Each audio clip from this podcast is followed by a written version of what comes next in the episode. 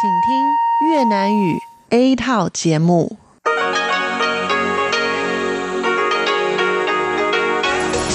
Đây là Đài Phát thanh Quốc tế Đài Loan RTI.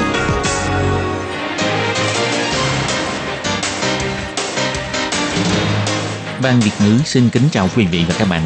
Đây là chương trình Việt ngữ Đài Phát thanh RTI được truyền đi từ Đài Loan.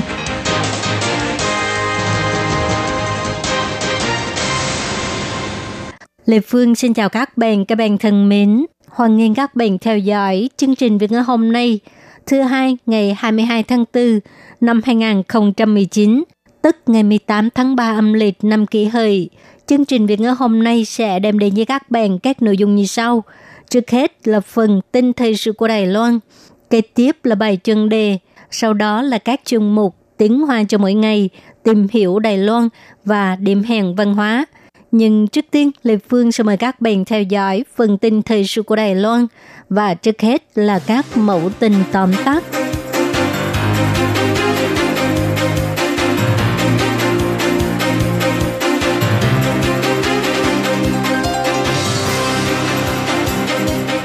Hai bờ eo biển Đài Loan nên cân nhắc thiết lập quan hệ ngoại giao. Trần Minh Thông biểu thị đây không phải là chính sách của chính phủ.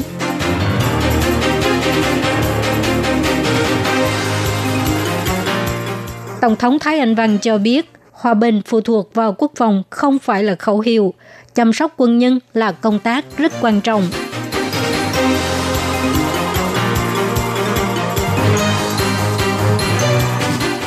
Bộ Nông nghiệp của Mỹ đến Đài Loan giao lưu, tìm hiểu thị trường Đài Loan.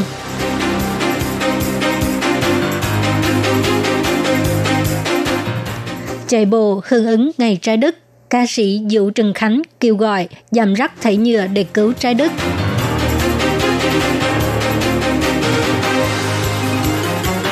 Chợ đêm Sĩ Lâm phiên bản Singapore, mở rộng bản đồ ẩm thực địa phương Đài Loan.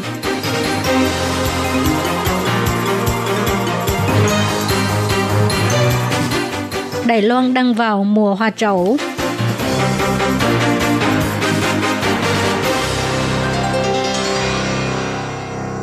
Nhằm vào nội dung bài tin được đăng trên Thời báo Tự do, Trần Minh Thông cho biết quan hệ hai bờ eo biển Đài Loan có thể xem xét thiết lập quan hệ ngoại giao hoặc là mô hình Liên minh châu Âu.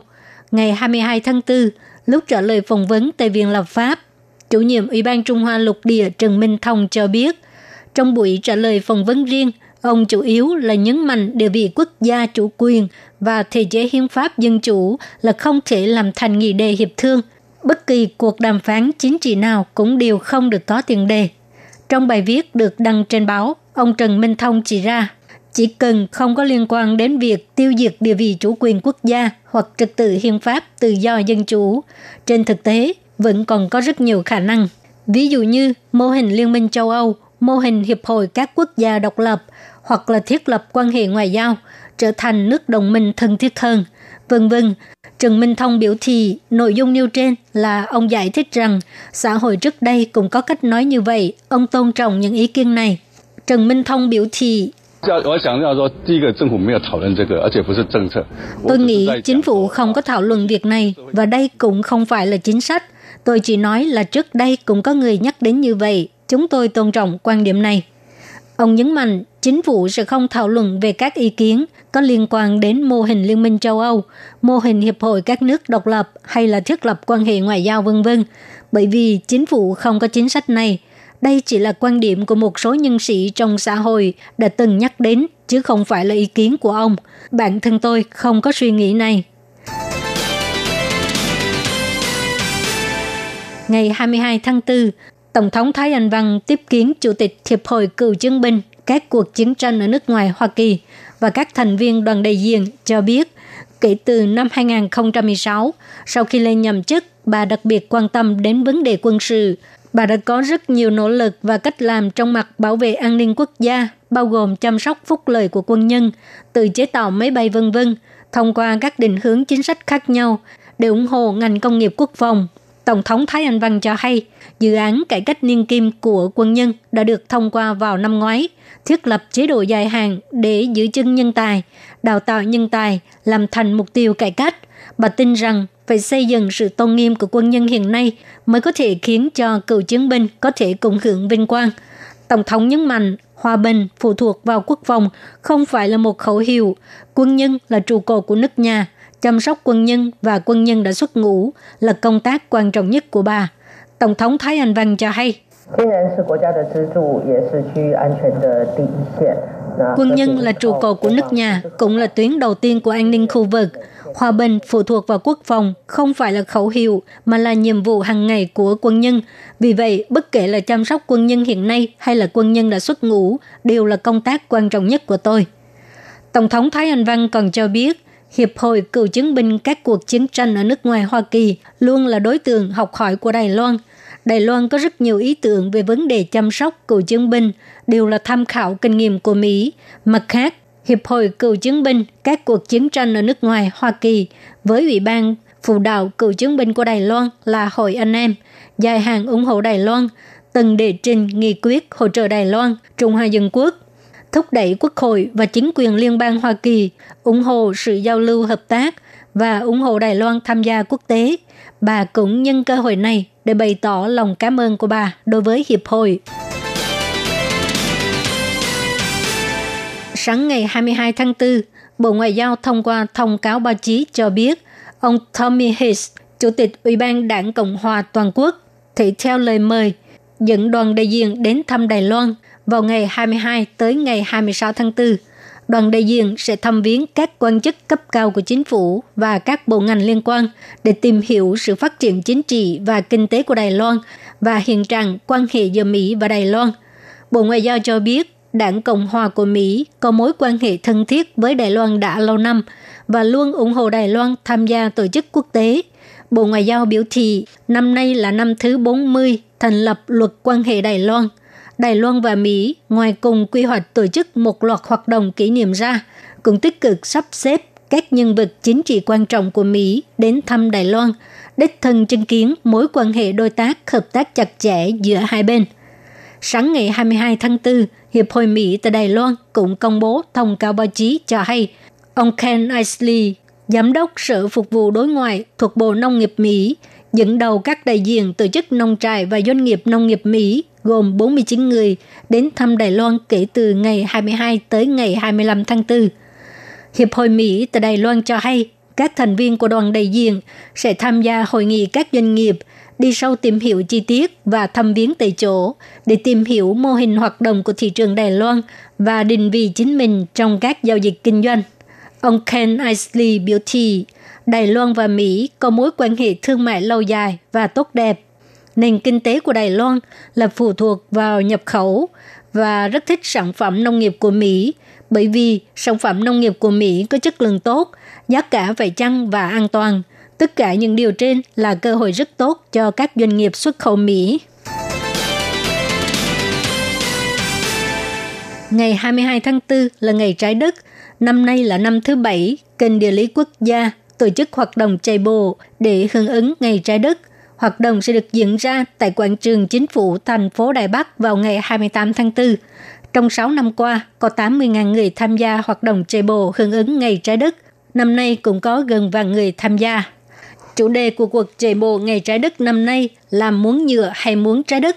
Ban tổ chức mời ca sĩ Vũ Trần Khánh làm đại sứ bảo vệ môi trường. Hôm ấy, anh cũng sẽ cùng chạy bộ với mọi người. Với kinh nghiệm bản thân, anh còn giúp ban tổ chức cải thiện ly bảo vệ môi trường, đồng thời kêu gọi mọi người hãy bảo vệ môi trường, yêu quý trái đất. Trong cuộc sống, Vũ Trung Khánh cũng là một công dân tốt, luôn có ý thức bảo vệ môi trường. Ca sĩ Vũ Trung Khánh cho hay,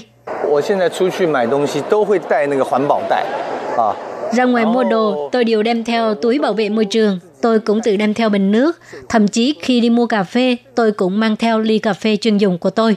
Vừa bảo vệ môi trường, lại vừa có thể tiết kiệm 10 đầy tệ.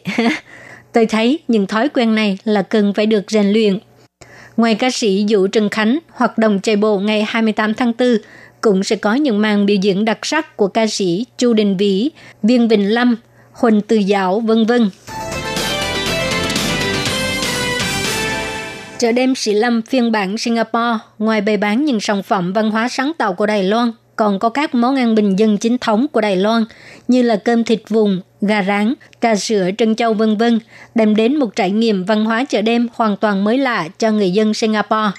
Từ ngày 19 tới ngày 21 tháng 4 và ngày 26 đến ngày 28 tháng 4, Singapore tổ chức hoạt động chợ đêm sĩ lâm tại câu lạc bộ đua ngựa Singapore. Đây cũng là lần đầu tiên nền văn hóa ẩm thực chợ đêm Đài Loan được đưa đến Singapore. Dự tính sẽ có khoảng 300.000 người tham gia. Hoạt động này đã trở thành sự kiện quan trọng đối với những người yêu thích ẩm thực, người dân Malaysia, Singapore và du khách Âu Mỹ tại Singapore đều nhân cơ hội này đến dạo chợ đêm Sĩ Lâm, người xếp hàng không ngớt.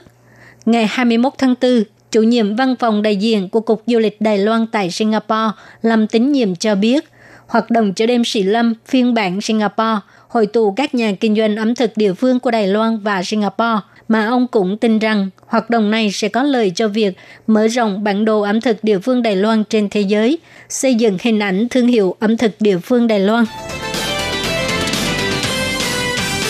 Hiện nay, hoa trậu ở công viên Hoa trậu Hà Bao, xã Cổ Khanh, huyện Vân Lâm đã nở khoảng 80%. Có người còn đặc biệt từ Giang Nghĩa, Đài Nam, thậm chí là Cao Hùng, đến Vân Lâm để ngắm hoa trậu. Thời gian ngắm hoa còn khoảng nửa tháng. Ngoài ra, các khu vực khác như là thành phố Tân Bắc, Đầu Viên, Tân Trúc, Miêu Lực, Năm Đầu và Trương Hóa vân vân đều cũng đang vào mùa hoa trậu. Hoa trậu rụng xuống đất xếp chồng lên nhau thành tấm thảm hoa màu trắng tuyết. Mùa hoa trậu đã đến thu hút rất nhiều du khách đến chiêm ngưỡng. Một du khách cho biết, hoa nhỏ mà đẹp. Hoa rất nhiều, có mực độ dày đặc rất là đẹp. Hoa trậu ở khắp nơi trên toàn Đài Loan đang dần dần nở rộ. Tại vườn thực vật Nhị Bá Tử, thành phố Tân Bắc, hoa trậu nở khoảng 60%. Trên con đường mòn ở chùa Trai Minh, thành phố Đào Viên, hoa trậu đã nở thành từng chùm, từng chùm. Hoa trậu trên con đường mòn Nhân Hòa ở huyện Tân Trúc nở khoảng 40%. Còn những nơi khác như là cầu Long Đằng, Miêu Lực, khu nghỉ dưỡng nghệ thuật Ngưu Nhĩ, Nam Đầu và đường mòn Thiêu Thủy, Trường Hóa đều đang vào mùa hoa trậu. Mùa hoa trậu một năm chỉ có một lần, thời gian nở hoa của mỗi nơi đều không như nhau. Những ai muốn được tận mắt chiêm ngưỡng tuyết thăng năm thì phải tìm hiểu trước, đừng để đến rồi lại ra về tay không.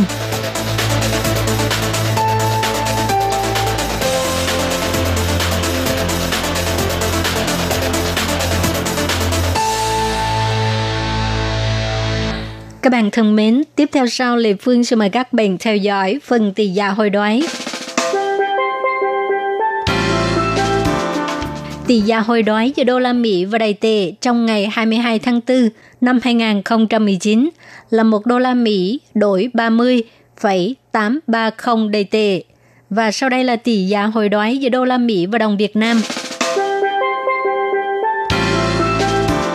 Tỷ giá hồi đoái giữa đô la Mỹ và đồng Việt Nam trong ngày 22 tháng 4 năm 2019, 1 đô la Mỹ bằng 23.148 đồng Việt Nam.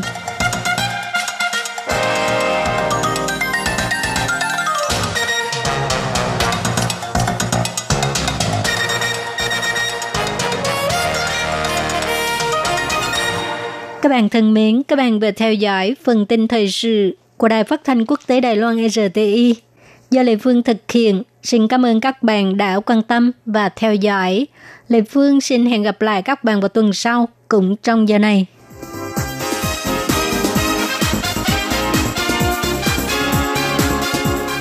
Xin chào quý vị và các bạn thính giả thân mến. Chương trình phát thanh tiếng Việt của Đài Phát thanh Quốc tế Đài Loan RTI được truyền thanh 3 buổi tại Việt Nam – mỗi buổi phát 1 tiếng đồng hồ. Buổi phát chính vào lúc 6 giờ đến 7 giờ tối hàng ngày giờ Việt Nam qua tần số SW 9425 kHz với sóng dài 19 m. Buổi phát lại lần thứ nhất vào hôm sau 9 giờ tới 10 giờ tối Việt Nam qua tần số SW 9625 kHz với sóng dài 31 m bị phát lại lần hai vào hôm sau 7 giờ tới 8 giờ sáng giờ Việt Nam qua tần số SW 11.655 kHz với sóng dài 25 m. Ngoài ra, tại Giang Nghĩa, Vân Lâm và Đài Nam có thể đón nghe chương trình phát thanh tiếng Việt qua tần số AM 1422 kHz vào lúc 7 giờ tới 8 giờ tối hàng ngày giờ Đài Loan và đón nghe chương trình giờ phát lại vào lúc 10 giờ tới 11 giờ sáng hàng ngày giờ Đài Loan qua tần số AM 1422 kHz. Và sau đây xin mời các bạn tiếp tục đón nghe nội dung chương trình hôm nay.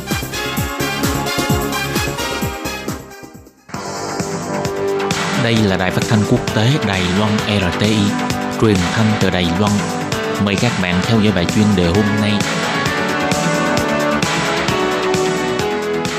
Thúy Anh xin kính chào quý vị và các bạn. Chào mừng các bạn đến với bài chuyên đề ngày hôm nay. Chuyên đề hôm nay có chủ đề là Hacker Accenture bị bắt, Anh, Mỹ và Thụy Điển đều trực chờ bố vay. Và sau đây mời các bạn cùng lắng nghe nội dung chi tiết của bài chuyên đề này.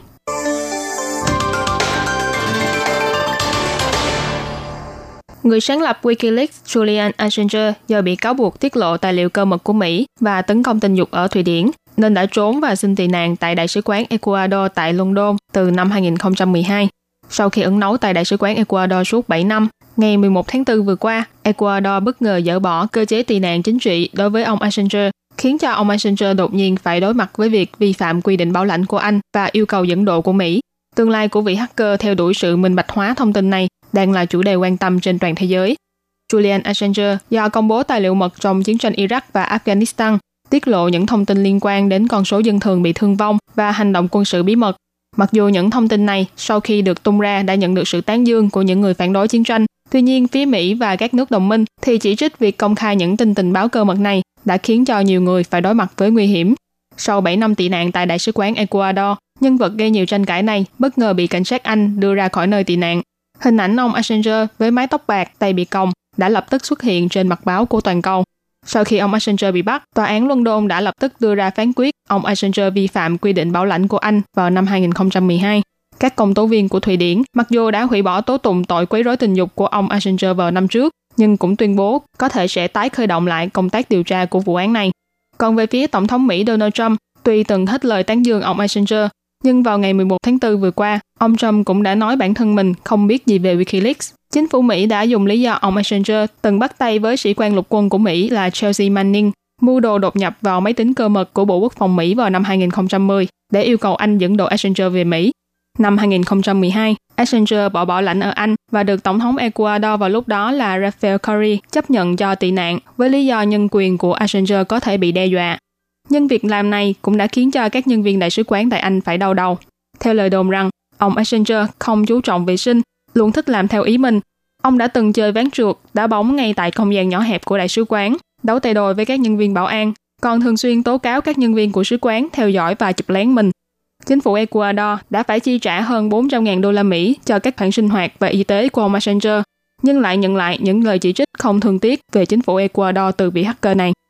Sau khi Assange vào sống trong đại sứ quán Ecuador năm 2016, Wikileaks lại tiếp tục công bố các email riêng của ứng cử viên tổng thống Hillary Clinton.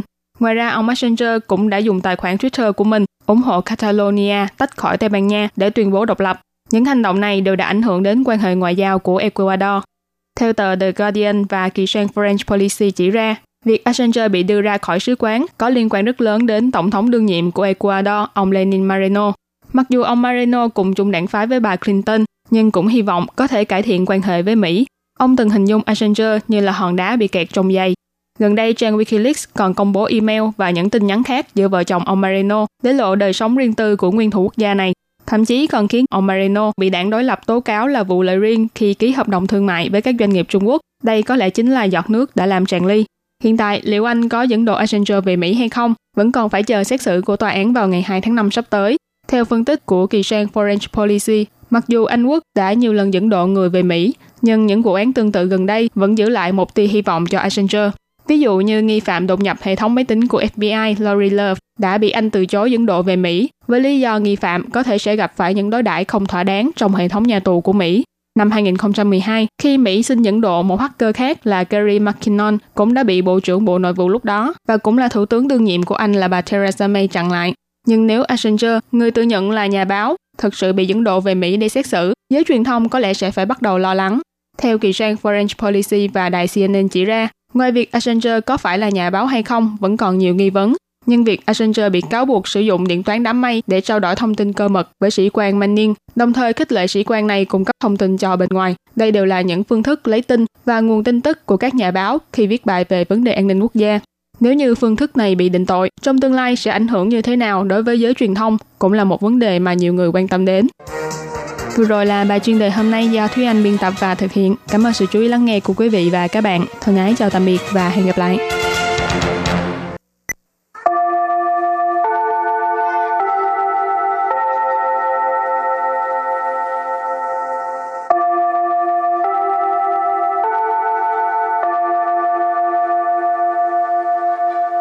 Xin mời quý vị và các bạn đến với chuyên mục Tiếng Hoa cho mỗi ngày do Lệ Phương và Thúy Anh cùng thực hiện.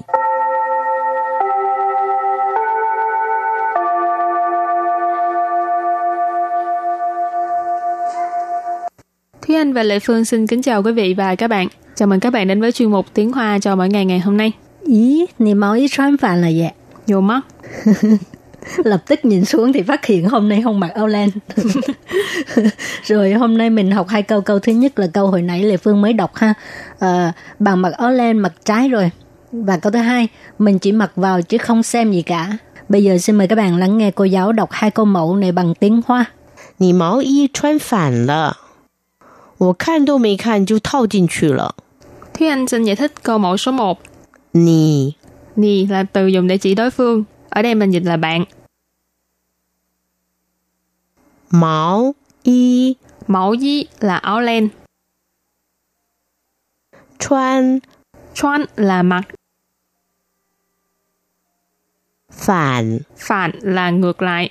Cho nên chuan phản là, là mặc ngược lại rồi, mặc trái rồi. Và sau đây chúng ta hãy cùng lắng nghe cô giáo đọc lại câu mẫu bằng tiếng Hoa. Nì máu y chuan phản lợ. Nì máu y 穿反了。 Câu này có nghĩa là bạn mặc áo len mặc trái rồi. Và câu thứ hai, mình chỉ mặc vào chứ không xem gì cả. 我看都没看就套进去了。 À, bây giờ Lê Phương xin giải thích câu 2. 我 Wo có nghĩa là mình. 看都没看 Khan tô mấy khan tức là không có nhìn, không có xem. Khan là nhìn là xem ha. 就套进去了。 Chiêu thao chinh suy là thao có nghĩa là trồng. Còn nói về mặc quần áo thì là là mặc mặc vô ha. Thao chinh suy là tức là mặc vào. Rồi và bây giờ thì chúng ta lắng nghe cô giáo đọc câu mẫu này bằng tiếng Hoa. 我看都没看就套进去了。我看都没看就套进去了。 câu vừa rồi là mình chỉ mặc vào chứ không xem gì cả. Và sau đây chúng ta hãy cùng đến với phần từ vựng mở rộng.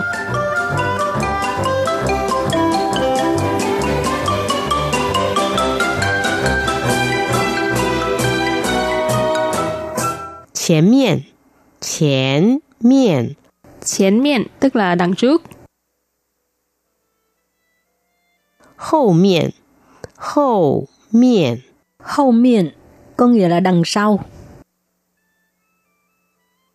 Bề miệng Bề miệng Bề miệng nghĩa là phía sau, là phía lưng của mình.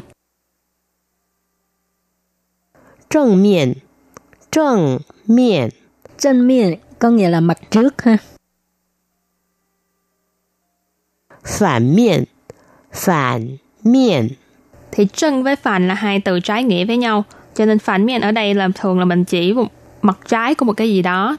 Chẳng hạn như quần áo thì mình nói là y phụ tập phản miệng tức là mặt trái của cái áo. Rồi và bây giờ mình đặt câu cho các từ vựng mở rộng. Từ thứ nhất,前面 tức là ở đằng trước ha. 我家的前面有一条小河. À đọc câu này tự nhiên muốn hát ghê. Thúy Anh biết bài này ha? Hát câu này đi.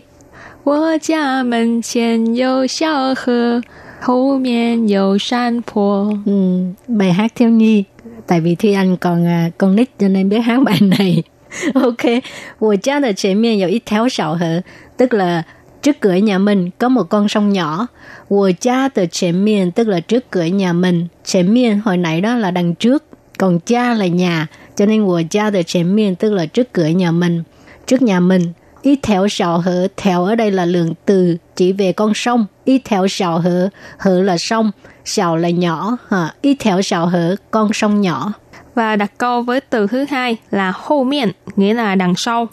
这里前面是海景，后面是山景，太美了。这里前面是海景，后面是山景，太美了。Câu này có nghĩa là ở đây đằng trước thì có cảnh biển, đằng sau thì có cảnh núi, thật là đẹp quá. 这里 nghĩa là ở đây, 前面 là đằng trước, hải景 là cảnh biển. Cho nên vế đầu tiên, ở đây đằng trước là cảnh biển, hậu miệng là đằng sau, san景 là cảnh núi. Cho nên vế này thì có nghĩa là đằng sau là cảnh núi. Thái mày lợ là đẹp quá. Rồi và tiếp tục đặt câu cho từ 背面 tức là phía sau ha. 他在请柬的背面画了一张小小的地图。 他在请柬的背面画了一张小小的地图, có nghĩa là anh ấy vẽ một cái bản đồ nhỏ ở đằng sau thiệp mời. Tha, Lê Phương xin dịch là anh ấy ha. Chính triển tức là thiệp mời,背面 là phía sau, hoa là vẽ, y trang, xảo xảo de địa thủ. Trang ở đây là lượng từ của cái à, bản đồ ha, y trang xảo xảo de địa thủ. Địa thủ là bản đồ, nó xéo xẻo tới địa thủ là cái bản đồ nho nhỏ. Và đặt câu với từ kế tiếp là trân miệng, nghĩa là mặt trước. Xí y phụ yào phan đào trân miệng hay sư phản miệng? Xí y phụ yào phan đào trân miệng hay sư phản miệng? Câu này có nghĩa là giặt quần áo thì phải lật ra mặt trước hay là mặt trái. Y phụ là quần áo, xì y phụ nghĩa là giặt quần áo. Yào là phải, phan là lật, phan tao là lật sang, chân miệng là mặt trước, phản miên là mặt trái. Đây là một câu hỏi, hỏi là khi mà giặt quần áo thì phải lật ra mặt trước hay là mặt trái của quần áo. 我通通都反面洗，我通通都反面洗，có nghĩa là tất cả quần áo mình đều giặt ở mặt trái. Thông thông có nghĩa là宣布tất cả, đâu là điều, phản miên là mặt trái ha. Xì có nghĩa là giặt. Và sau đây chúng ta hãy cùng ôn tập lại hai câu mẫu của ngày hôm nay.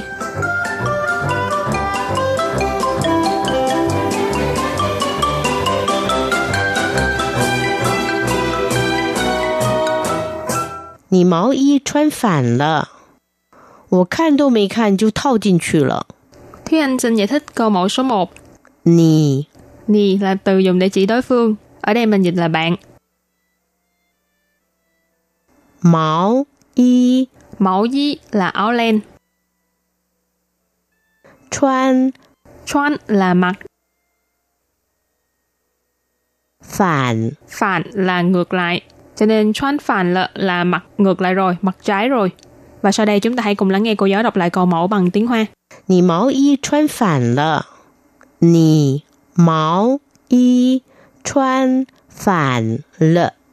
Câu này có nghĩa là bạn mặc áo len mặc trái rồi, Và câu thứ hai, mình chỉ mặc vào chứ không xem gì cả. 我看都没看就套进去了。 À, bây giờ Lê Phương xin giải thích câu 2. 我 Wo có nghĩa là mình. 看都没看 Khan tô mấy khan tức là không có nhìn, không có xem. Khan là nhìn là xem ha. 就套进去 了。 Chiêu thao chinh suy là thao có nghĩa là trồng. Còn nói về mặc quần áo thì là là mặc mặc vô ha. Thao chinh suy là tức là mặc vào. Rồi và bây giờ thì chúng ta lắng nghe cô giáo đọc câu mẫu này bằng tiếng Hoa. 我看都没看就套进去了。我看都没看就套进去了。 Cô vừa rồi làm mình chỉ mặc vào chứ không xem gì cả.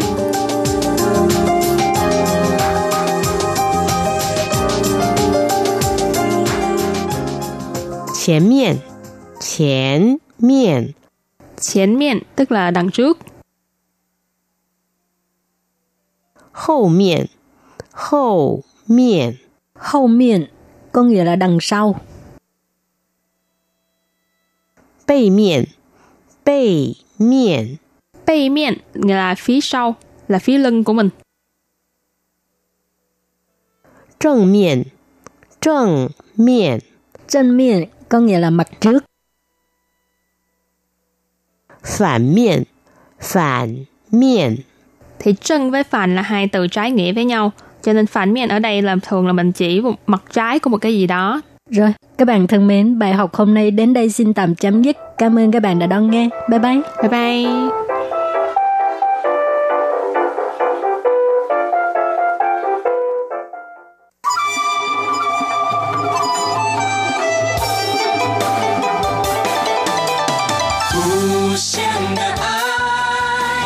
subscribe cho kênh Ghiền Mì Gõ Để không bỏ lỡ những video hấp dẫn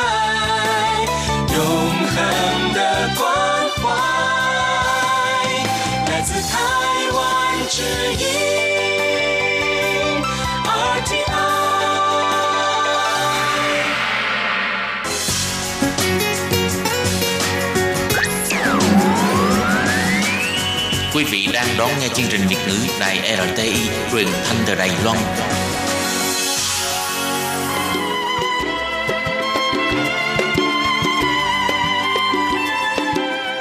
Xin mời quý vị đến với chuyên mục Tìm hiểu Đài Loan.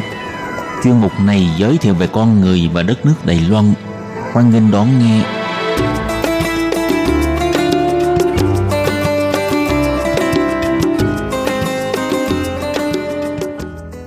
Phương Nam xin kính chào quý vị và các bạn. Chào mừng các bạn đến với chương trình Tìm hiểu Đài Loan của tuần này. Và tuần này, Phương Nam muốn mang đến cho các bạn một nội dung với chủ đề là nhân vật lịch sử Lưu Minh Truyền. Và các bạn đọc lần trước, Phương Nam đã có mang đến cho các bạn một phần nội dung về nhân vật lịch sử này. Và hôm nay Phương Nam sẽ cung cấp cho các bạn một cách khái quát và đầy đủ nhất về nhân vật lịch sử có tầm quan trọng rất lớn với sự phát triển của Đài Loan sau này. Kính mong các bạn lắng nghe.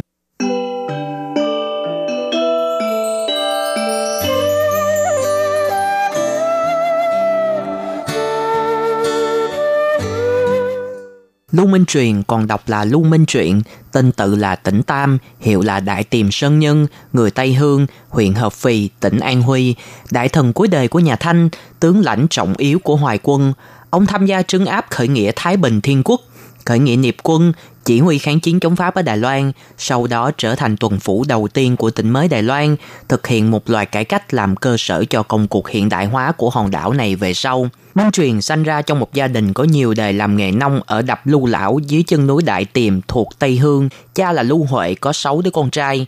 Minh Truyền là nhỏ nhất, bởi Minh Truyền từng bị đậu mùa, trên mặt có rỗ nên còn được gọi là lưu lục ma tử. Minh Truyền khi lên 11 tuổi thì cha mất, anh cả và anh ba cũng mất theo, những anh trai khác đều thành gia thất, chỉ còn mẹ của ông là Chu Thị và ông nương tựa vào nhau mà sinh sống. Sinh hoạt nhờ vào việc bán muối lậu, Minh Truyền tính khí hào sản, trở nên có tiếng trong đám thanh niên của địa phương. Năm Hàng Phong thứ tư, tức năm 1855, Tây Hương tổ chức quân đoàn luyện chống lại nghĩa quân Thái Bình Thiên Quốc. Đám thổ hào dựa vào đấy mà nhũng nhiễu nhân dân. Đến một ngày, người nhà họ Lưu không chịu nộp lương thực cho đàn quân luyện, bị đám thổ hào đánh đập sỉ nhục. Minh Truyền nổi giận xông ra đánh đuổi bọn chúng. Được mấy trăm thanh niên địa phương ủng hộ, bèn tự đứng ra tổ chức đoàn luyện, lập trại ở núi Đại Tiềm, sau đó Minh Truyền đưa quân đoàn luyện theo quân quan chiếm Lục An, cứu viện cho Thọ Châu, được thưởng binh hàm thiên tổng. Vào tháng 2 năm đồng trị đầu tiên năm 1862, Lý Hồng Chương được Tăng Quốc Phiên chỉ thị tiến hành chiêu mộ hoài quân, Minh Truyền xoáy quân đoàn luyện đến gia nhập. Sau cuộc thị sát, đích thân Tăng Quốc Phiên, cánh quân của Minh Truyền được đặt tên là Minh Tự Doanh. Tháng 4, Minh Truyền xoáy Minh Tự Doanh cùng thủ tự doanh của Trương Thủ Thanh từ An Khánh, ngồi thuyền buôn nước ngoài đi Thượng Hải làm công tác trú phòng. Ngày 20 tháng 5, Minh Truyền lần đầu đụng độ với nghĩa quân Thái Bình, sau khi chiếm được hai thành là Hàng Đầu và Tân Tràng, tiến đến dưới thành Nam Hối. Minh Truyền một mặt cùng Phan Đỉnh Tân triển khai bao vây, một mặt tận dụng việc phần lớn nghĩa quân trong thành là người Bắc Bộ An Huy để tiến hành chiêu dụ. Rốt cuộc thì các tướng Thái Bình là Ngô Kiến Doanh, Lưu Ngập Long ra hàng. Minh Truyền gạt bỏ những người già yếu trong đám hàng binh, còn hơn một vạn quân, biên chế ra làm tám doanh, thực lực tăng cực mạnh. Ngày 31, Minh Truyền đánh lui nghĩa quân từ trấn xuyên xa đến, sau đó liên tiếp đánh bại Phụng Hiền, Kim Sơn Vệ, nhờ công được thăng chức lên làm tham tướng, ban hiệu là phiên dũng ba đồ lỗ, lại phá nghĩa quân ở giả Khê Đôn, Tứ Giang Khẩu được thăng lên làm phó tướng. Mùa xuân năm thứ hai năm 1863, Minh Truyền cùng Phan Đỉnh Tân, Trương Thụ Sang đưa 3.000 quân theo đường thủy tấn công Phúc Sơn.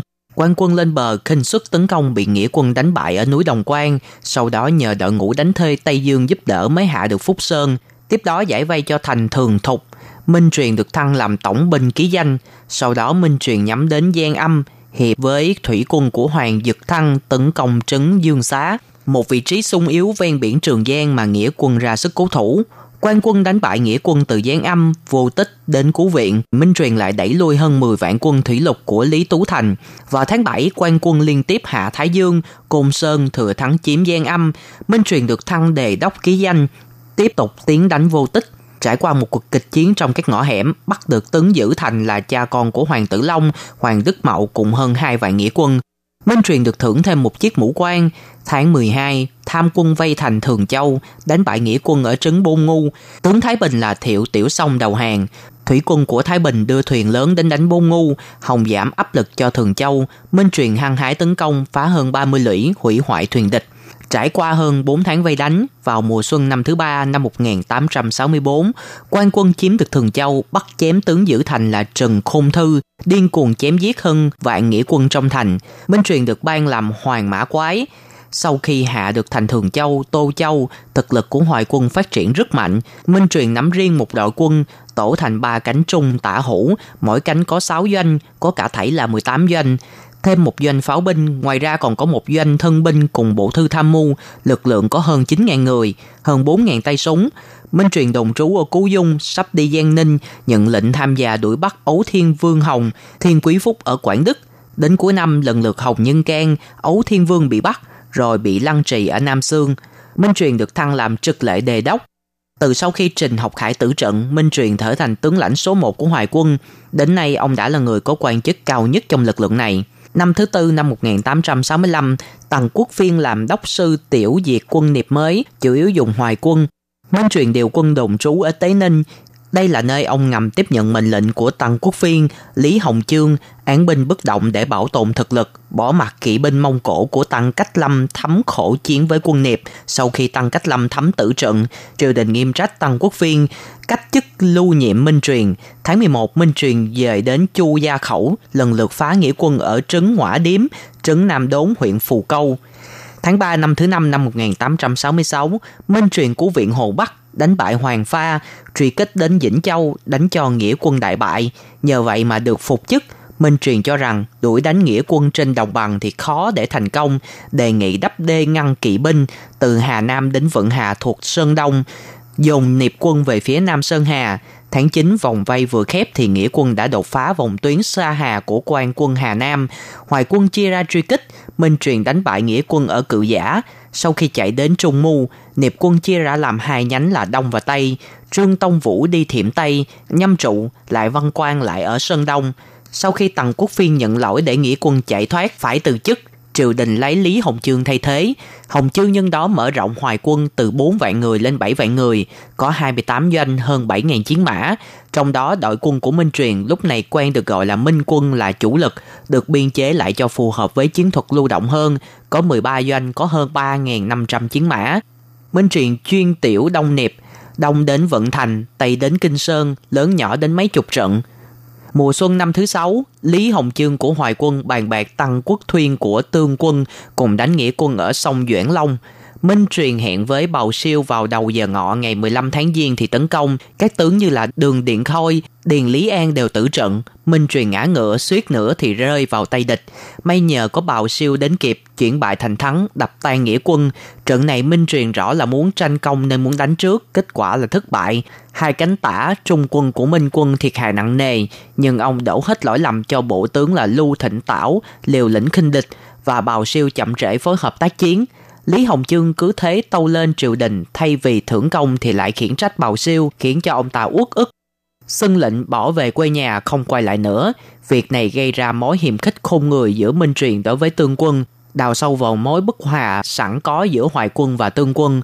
Sau khi dừng quân ở Tiến Dương để chỉnh đốn, Minh Truyền tiếp tục truy kích nghĩa quân đến Sơn Đông, lại kiến nghị dựng rào ở Vận Hà đến Giao Lai Hà. Hồng vây khốn nghĩa quân, dồn họ về phía Tây, khi ấy quan quân nghĩa quân đều mệt mỏi, triều đình lại hối thúc. Lý Hồng Chương dựa cả vào Minh Truyền. Tháng 8, giải vây cho Thuật Dương, sau đó giao chiến ở Cám Du. Nhờ nội ứng mà bắn chết được nhiệm trụ khiến cho nghĩa quân tan chạy. Đánh đón quân điệp ở huyện Duy, Thọ Quang ép vào khoảng giữa Dương Hà, Di Hà, tiêu diệt gần như sạch sẽ. Lại Văn Quang chạy đến Dương Châu thì bị bắt. Tăng quốc phiên Lý Hồng Chương báo tiệp, luận công đặt Minh Truyền đứng đầu, Ông được ban thế chức tam đẳng khinh xa đô úy, Minh Truyền lấy cớ tích lao thành tật, xin rời quân đội. Đây là ông ngần oán trách triều đình thưởng bạc. Cuộc tranh giành giữa các phái hệ trong triều đình nhà Thanh rất khốc liệt. Không chỉ tương hoài hai quân mà còn có bọn đại thần ông Đồng Hoa, Minh Truyền xuất thân từ võ biền nhận thấy không thể đảm đương, bèn dân sớ nói bị đau đầu nặng xin được bãi chức về làng, tiến cử cam túc đề đốc tàu khắc trung thay thế. Triều đình chuẩn bị cho ông nghỉ dưỡng 3 tháng, khi ấy Minh quân có đến hai vạn người.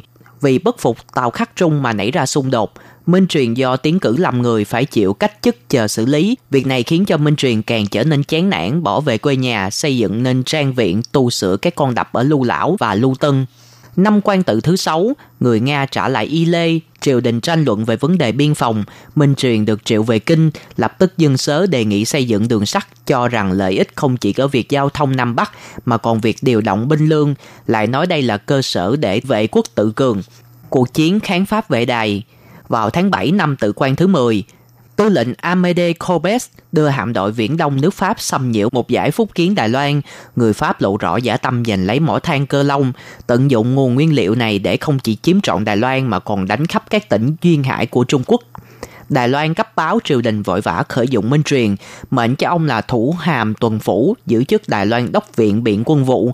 Minh truyền lập tức dân sớ điều trần, Hải phòng vũ bị 10 sự, phần lớn đều được tiếp nạp. Sau khi Minh truyền đến Thượng Hải, công sứ Pháp nhiều lần dò xét thời điểm xuất hành, ý đồ muốn ám hại ông trên biển. Minh truyền đánh tiếng tăng cường thủy đội để bảo vệ mình, tỏ ra vô cùng sợ hãi, khiến người Pháp tin rằng ông không dám đi Đài Loan. Vào một đêm mưa gió, Minh truyền lẻn xuống thuyền nhỏ ra biển, từ đó lên chiến hạm chạy thẳng đến Đài Loan. Vào ngày 4 tháng 8, Phó tư lệnh Sebastian Lebes đưa ba cổ chiến hạm áp sát cảng Cơ Long. Bây giờ Cơ Long chỉ có 800 quân còn 5 khẩu pháo bắn được, đều đặt ở chính diện.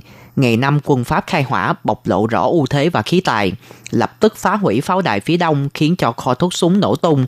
Hôm sau Minh Truyện rút hết quân về núi, chỉ còn giữ một số ở cao điểm.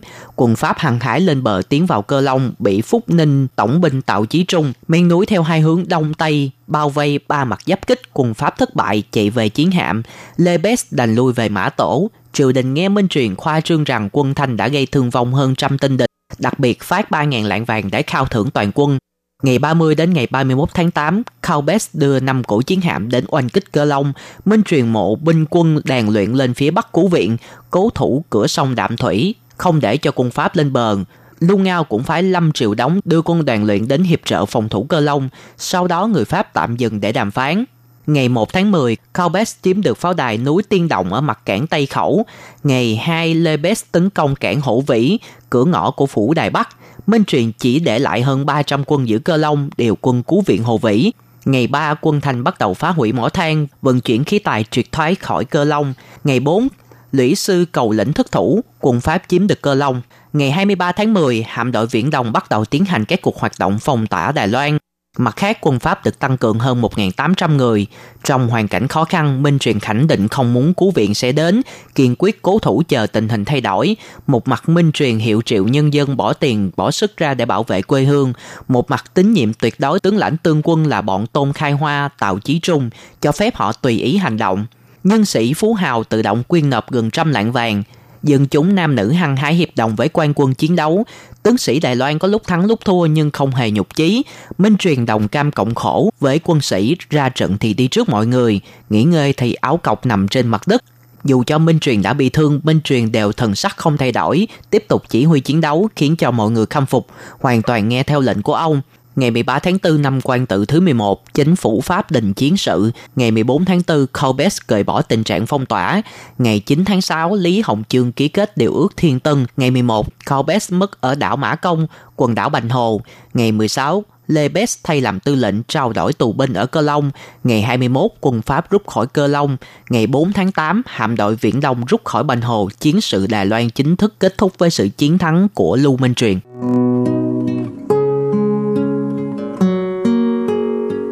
Phương Nam xin chào tạm biệt các bạn và hẹn gặp các bạn vào tuần sau với nhiều nội dung mới mẻ hơn. Xin chào tạm biệt. Bye bye.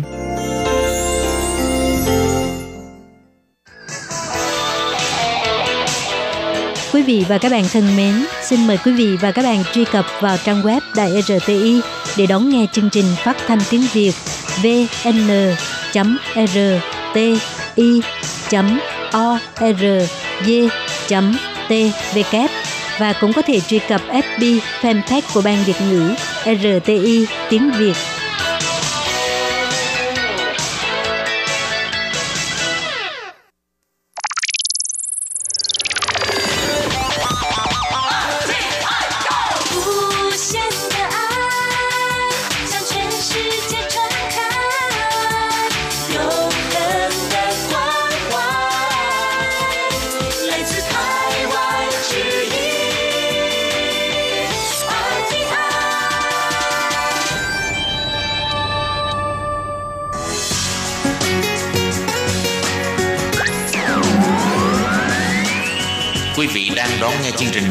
Đài RTI truyền thanh từ Đài Loan.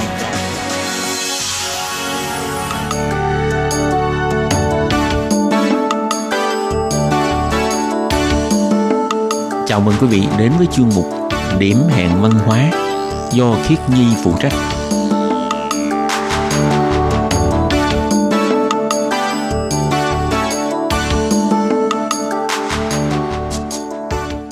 Thiên Nhi xin chào các bạn. Xin mời các bạn lại đón nghe chương trình điểm hẹn văn hóa của tuần này. Mọi người hay nói mùa xuân trăm hoa nụ nở, nhưng thực chất đâu phải chỉ có mùa xuân mới có hoa nở. Ở Đài Loan, vào mỗi mùa khác nhau sẽ là mùa hoa nở của những loài hoa khác nhau. Có hoa anh đào này và hoa đỗ quyên. Còn thời điểm từ tháng 3 đến tháng 5, đây là mùa nở của hoa vô đồng.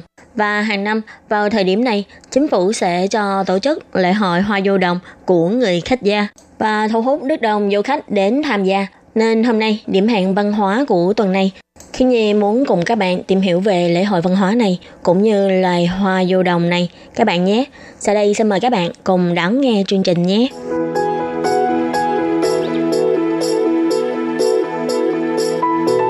Trong bài thơ Đồng Hoa Thi, tức là bài thơ về hoa đồng của nhà thơ Phạm Văn Phương, một nhà thơ nổi tiếng thời hiện đại, đã viết như thế này. Giữa tháng 3, tháng 4, hoa du đồng nở, hoa trắng tự tuyết. Đến tháng 8, tháng 9, du đồng rụng lá, lá vàng tự đất. Lúc ba còn sống, khắp núi du đồng, người mua hạt du đồng. Nay ba đã mất rồi, khắp núi hoa đồng, còn mỗi thi nhân tiết cho hoa. Đây là một bài thơ chỉ vỏn vẹn có bốn câu, nhưng lại miêu tả được sự cống hiến của cây du đồng cho nền kinh tế Đài Loan trong cả một thế kỷ qua.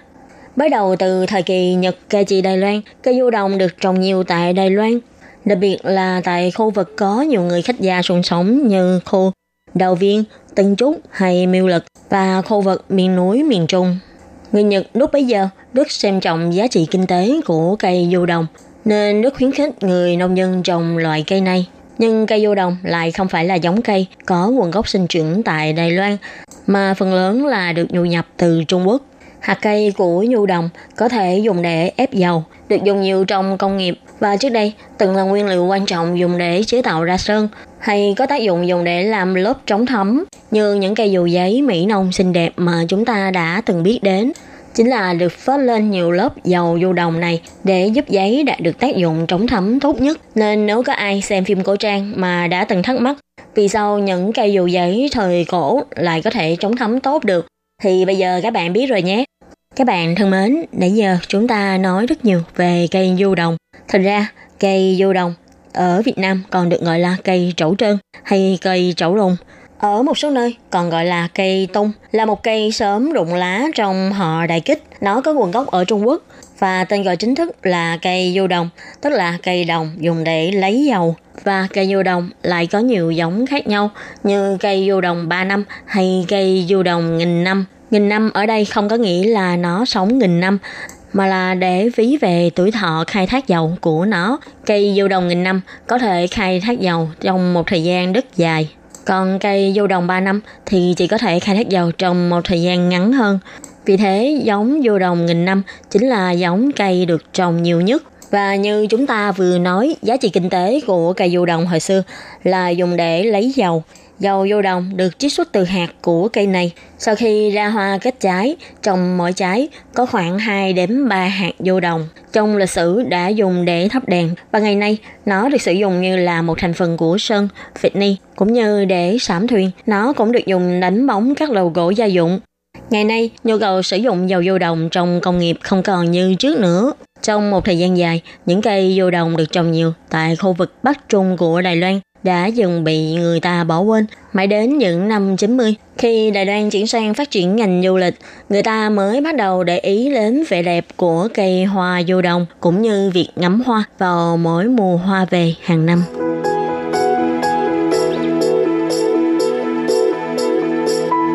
Các bạn biết không, vào ngày 13 tháng 4 vừa qua, Tổng thống Thái Anh Văn đã có mặt tại buổi khai mạc của lễ hội Hoa Du Đồng Khách Gia năm 2019.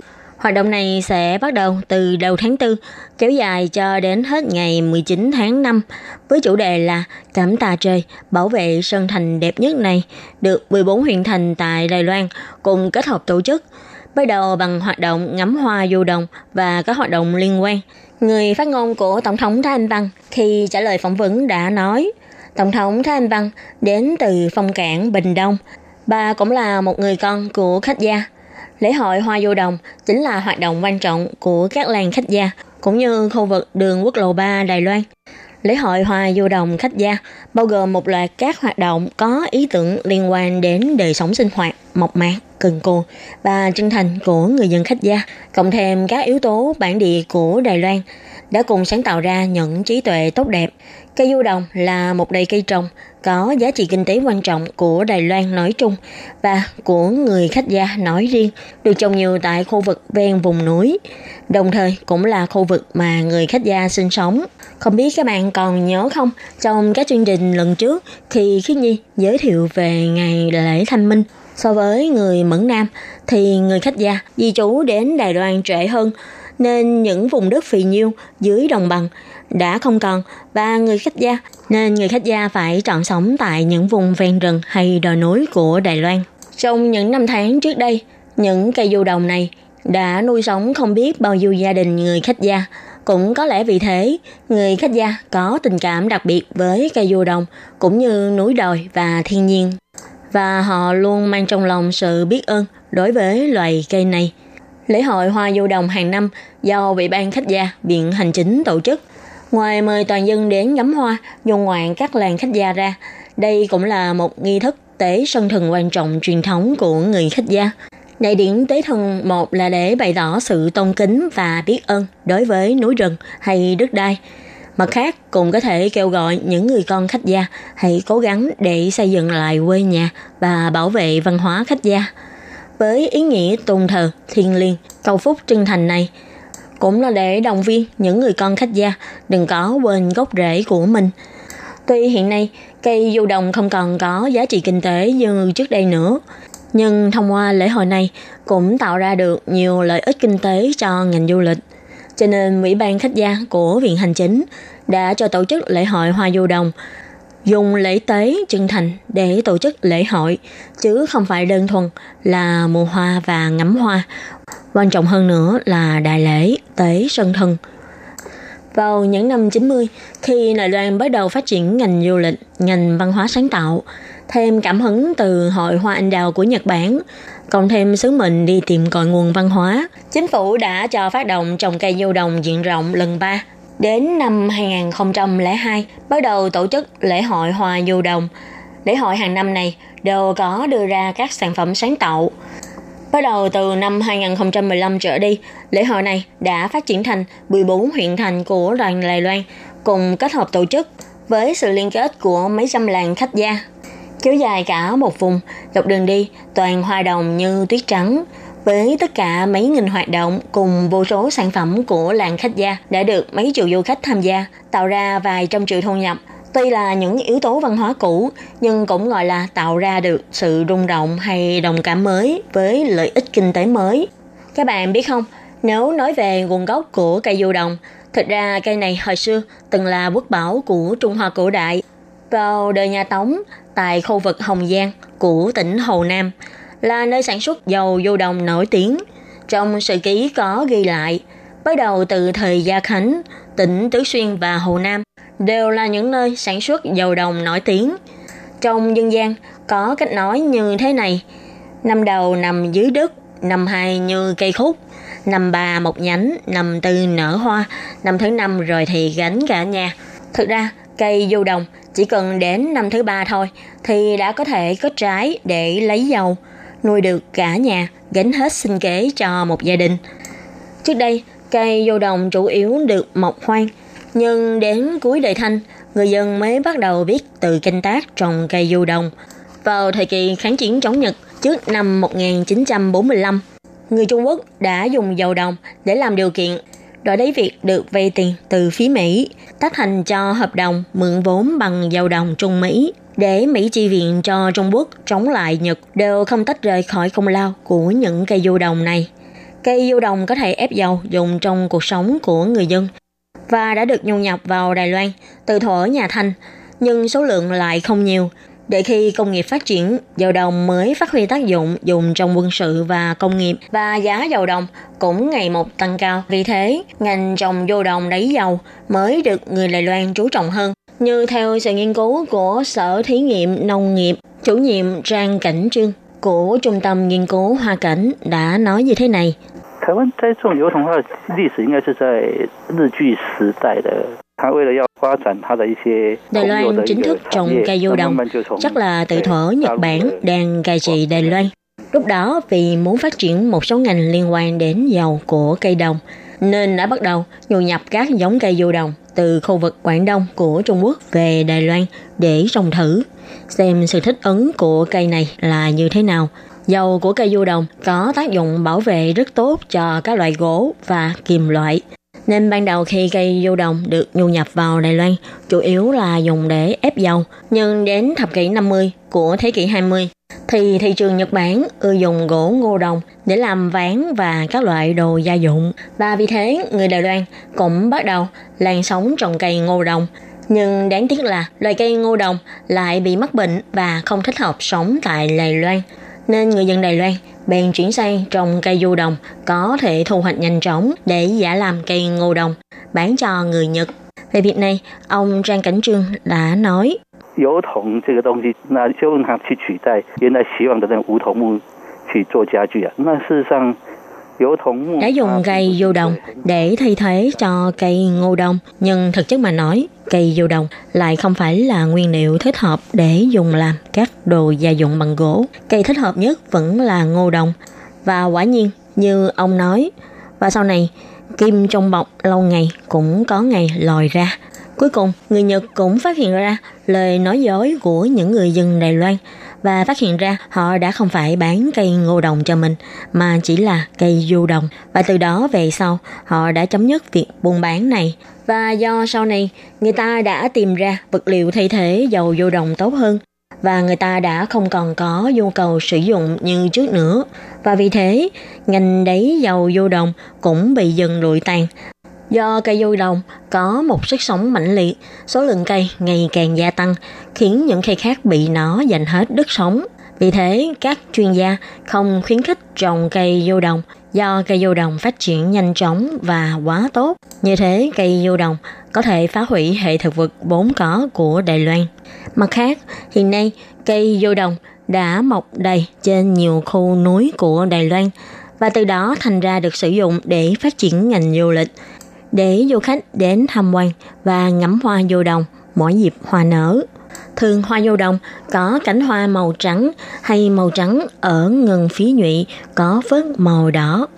Mỗi độ hoa nở khi đi dưới những con đường nở đầy hoa vô đồng hay những cánh hoa trắng xóa mỏng manh, chỉ cần con gió nhẹ đã khiến nó lì cành rất phớt bay giữa dòng người vãng lai nên đã có người ví cảnh đẹp mùa hoa vô đồng nở như là tuyết tháng tư hay tuyết tháng năm. Ông Trang Cảnh Trương cũng có giải thích thêm, sự nhị có nơi gọi là tuyết tháng tư, có nơi gọi là tuyết tháng năm là có liên quan đến thời tiết.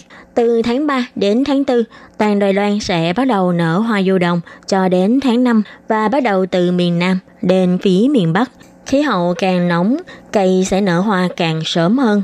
Vì thế, ở những nơi miền Nam, có thể vào tháng 4 chúng ta đã có thể nhìn thấy hoa tuyết tháng 4, nhưng ở miền Bắc, những nơi có nhiệt độ thấp hơn thì phải đợi đến tháng 5 mới có thể thấy được cảnh đẹp hoa tuyết này.